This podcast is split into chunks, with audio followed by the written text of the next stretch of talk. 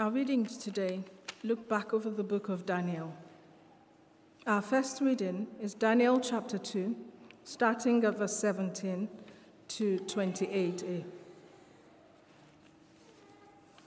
Then Daniel returned to his house and explained the matter to his friends Hananiah, Mishael, and Azariah. He urged them to plead for mercy from the God of heaven concerning this mystery, so that he and his friends might not be executed with the rest of the wise men of Babylon. During the night, the mystery was revealed to Daniel in a vision.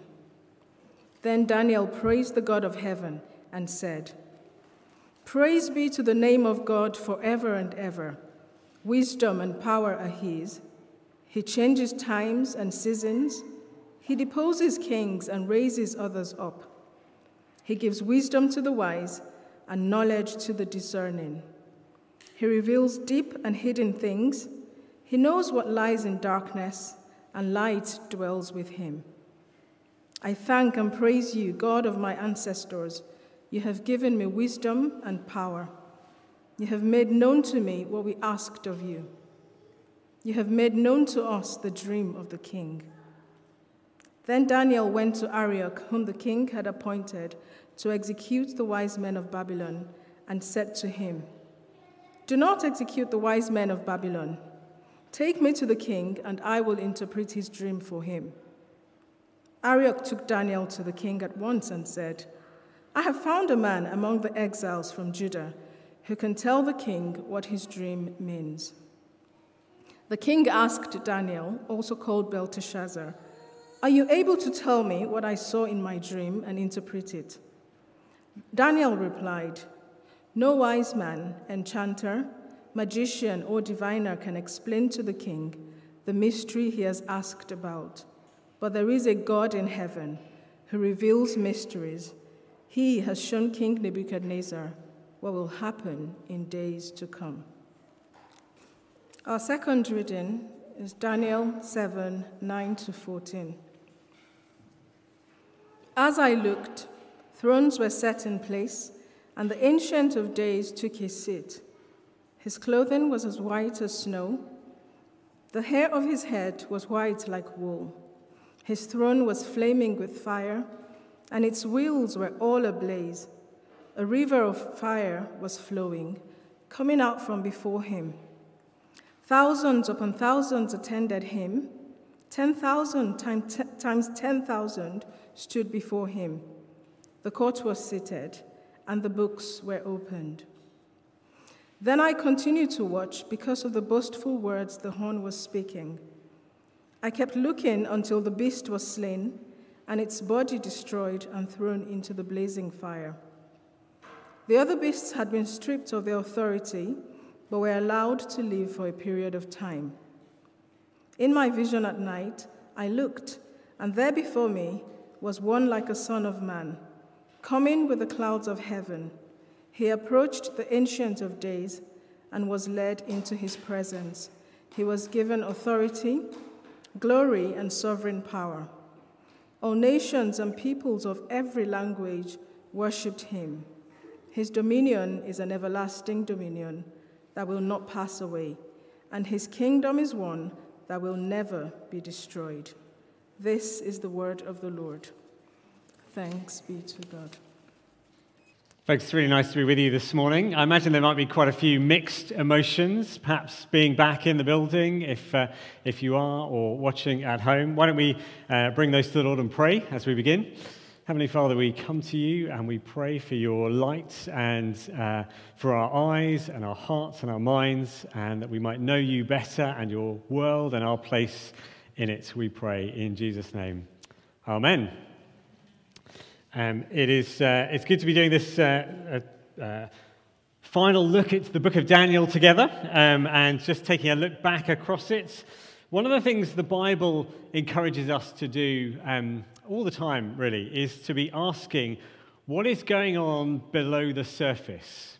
What is going on down beneath uh, the surface of things uh, in ourselves, in what's happening around us, uh, perhaps in what you're reading in the news about uh, this week.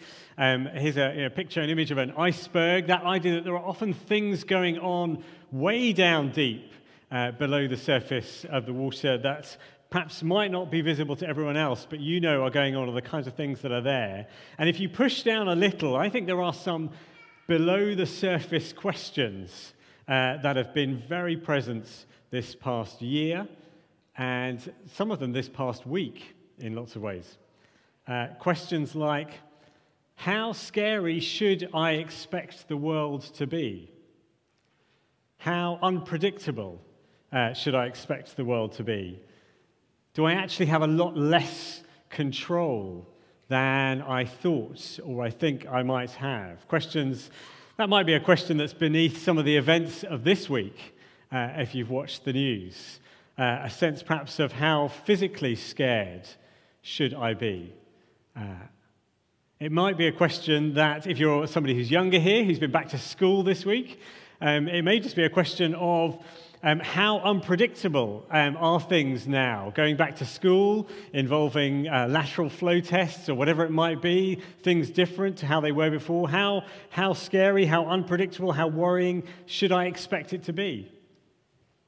All this year, I think these, there have been those kinds of questions beneath you know, an extraordinary year, the surface, uh, uh underneath the surface, what kind of uh, control do we have over the circumstances of our lives. And I think whether you're a Christian here this morning or whether you're not, or whether you're uh, watching and, and investigating things, I think these kind of questions will come up again and again, and perhaps more and more in the coming uh, months and years. How much uh, control do we have? Is the world unpredictable? The issue might be our sense of physical safety. It may be, you think back over this past year, our sense of physical health or of our mental health. Uh, it might be a question of our place in the world, uh, and whether that's a question of our racial identity in the world. And again, that's been un- below the surface in the news this week.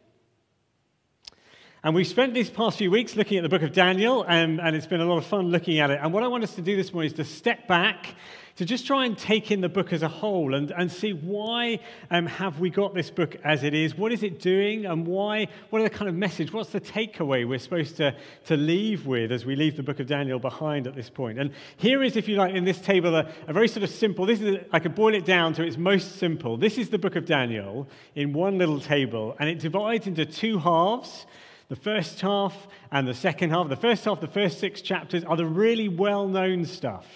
The stories that everyone remembers, the dramatic, exciting stories.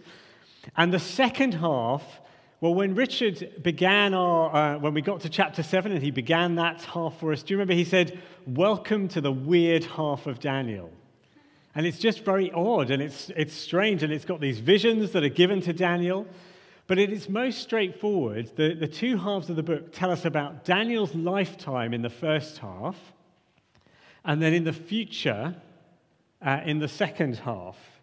And there's something going on here in just, just stepping back and looking at those two halves and seeing that the, I think the, the way the, the book is put together and the way the writer has done it is, is he wants us to just to encourage us to say we really can trust God with the future.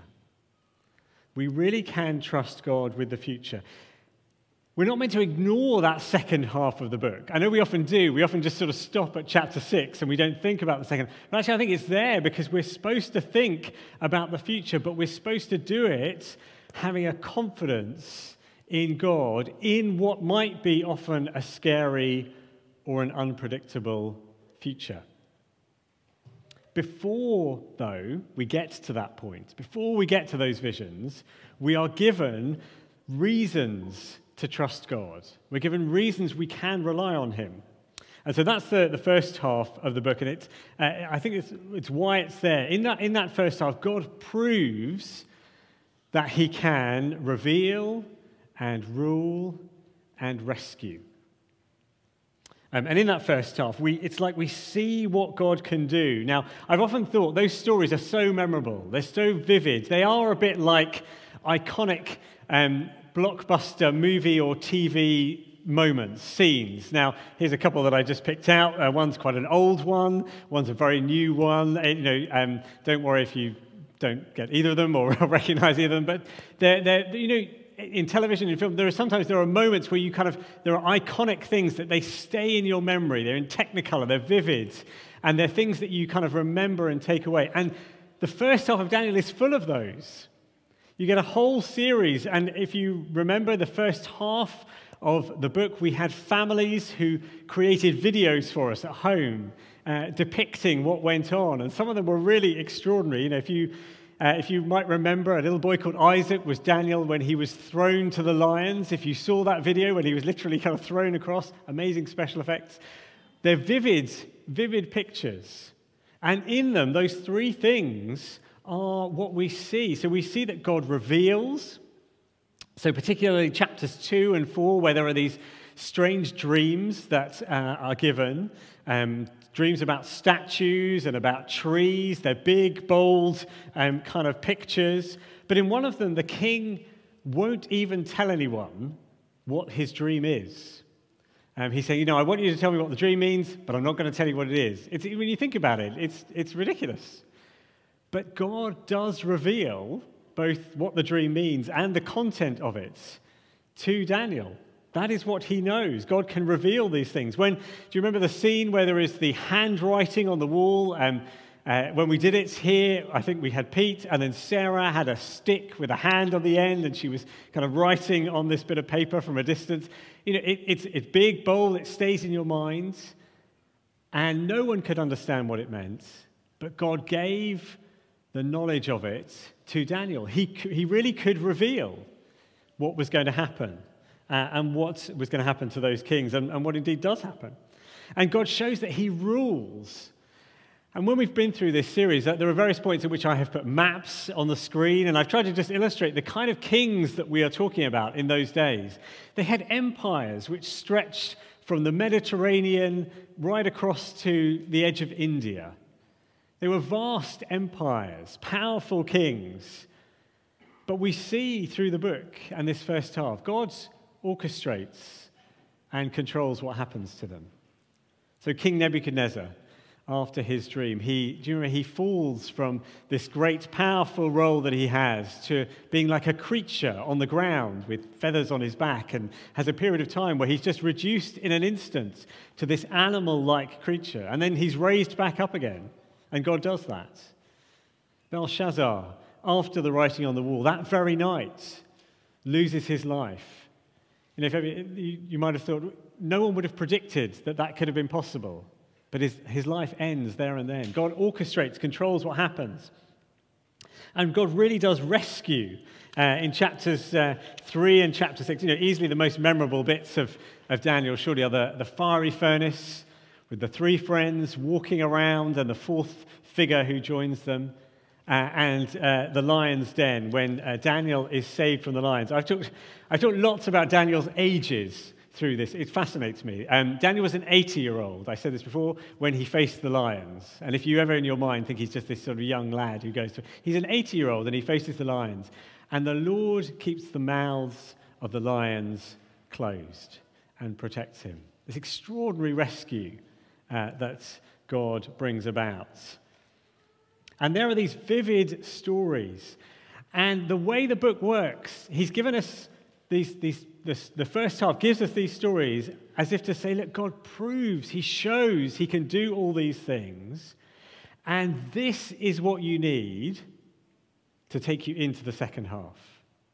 This is what you need when the visions come and they start to get a bit strange. This is what you need to know and trust to read the second half of the book.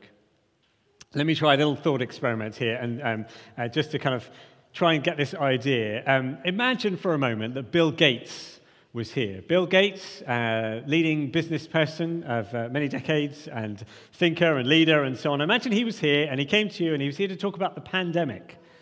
Uh, and what, uh, what we need to do in the pandemic, or what we should think about, or perhaps how things should change.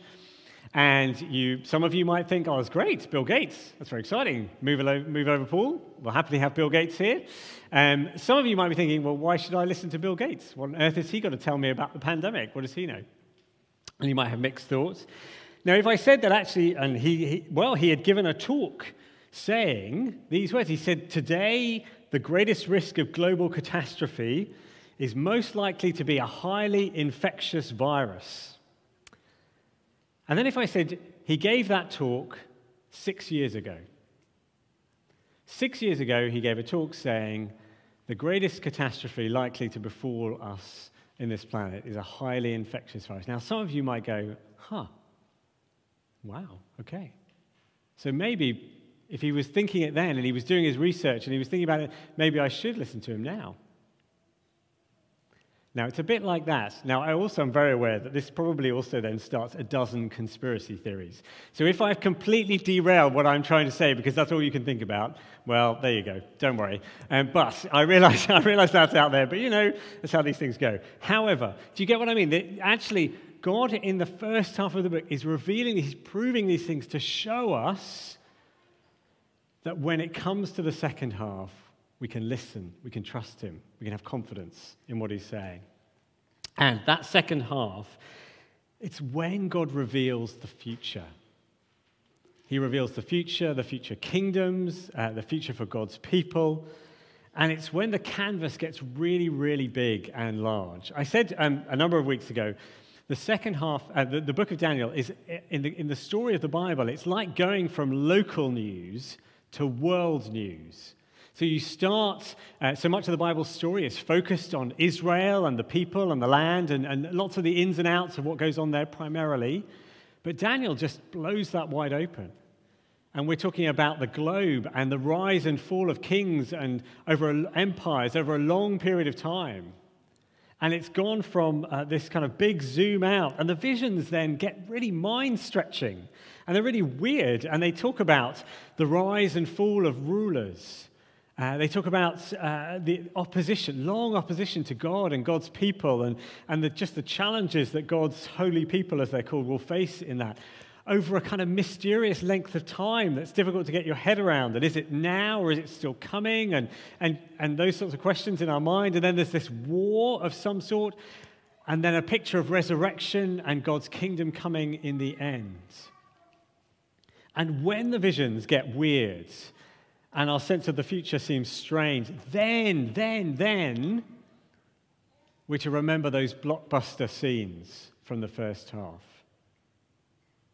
So when the, future seems unpredictable to us, complex, hard to get our head around, that's when we need to remember God really did reveal to Daniel what would happen uh, to those kings. He really did reveal those dreams. That's when we need to remember and trust that. He really does know. When worldly powers just seem uh, just terrifying and unstoppable. And, you, and we look at the world and we think, Lord, how can any good come of this? Is there any change that can happen here? That's when we need to remember that he brought Nebuchadnezzar down in an instant as he wanted to. He brought an end to Belshazzar as he wanted to. The God who really does rule, he put the writing on the wall.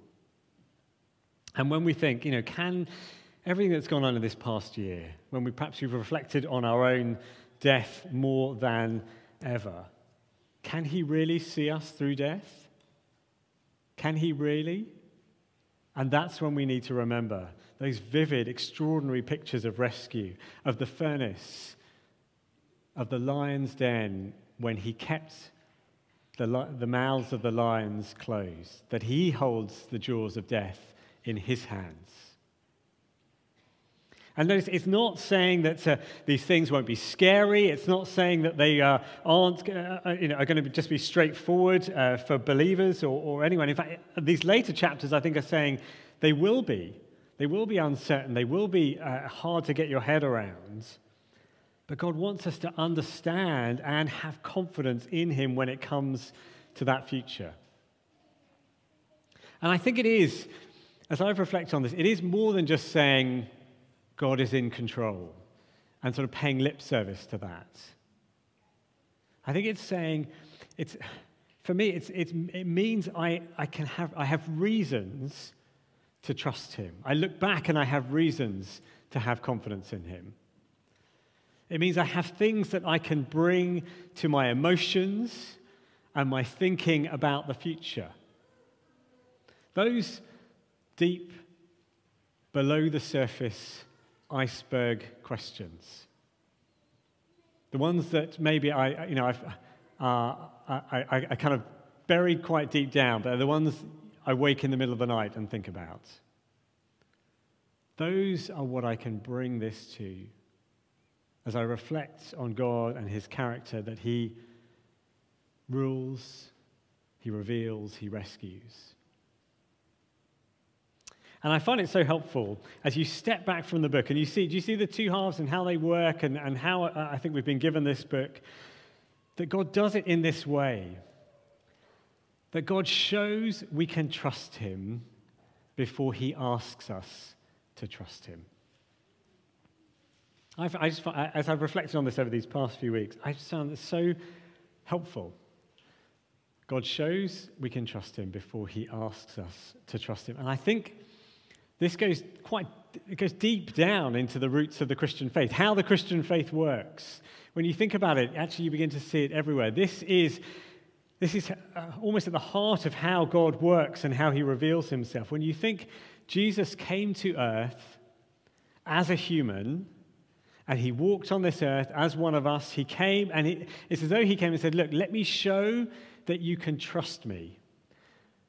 As he walked among us, as he lived, as he died and then he rose, he said, Let me show you that you can trust me. And then he says, So will you come with me into the resurrection? That he died and rose first, and then says, Will you come with me? Will you believe, trust in me, have confidence in me, and come to a new creation with me? I've just found it so helpful to reflect on the way God works. And as you see it played out in Daniel, and actually you see it everywhere in the Christian faith. That is the kind of God that we have, who has shown himself to be, and who we see in the Lord Jesus. And as we leave this uh, for now, this book of Daniel, uh, we're going to have our, our, next piece of music. And I just encourage you perhaps to reflect. What will you take away from Daniel? What part of his character will you reflect, uh, of God's character will you reflect on? And uh, just the, the, the, music that we have is just a, a great encouragement to to lift our eyes to God's extraordinary character. So let's use that now, just a few moments of quiet as we listen uh, and then um, uh, reflect together.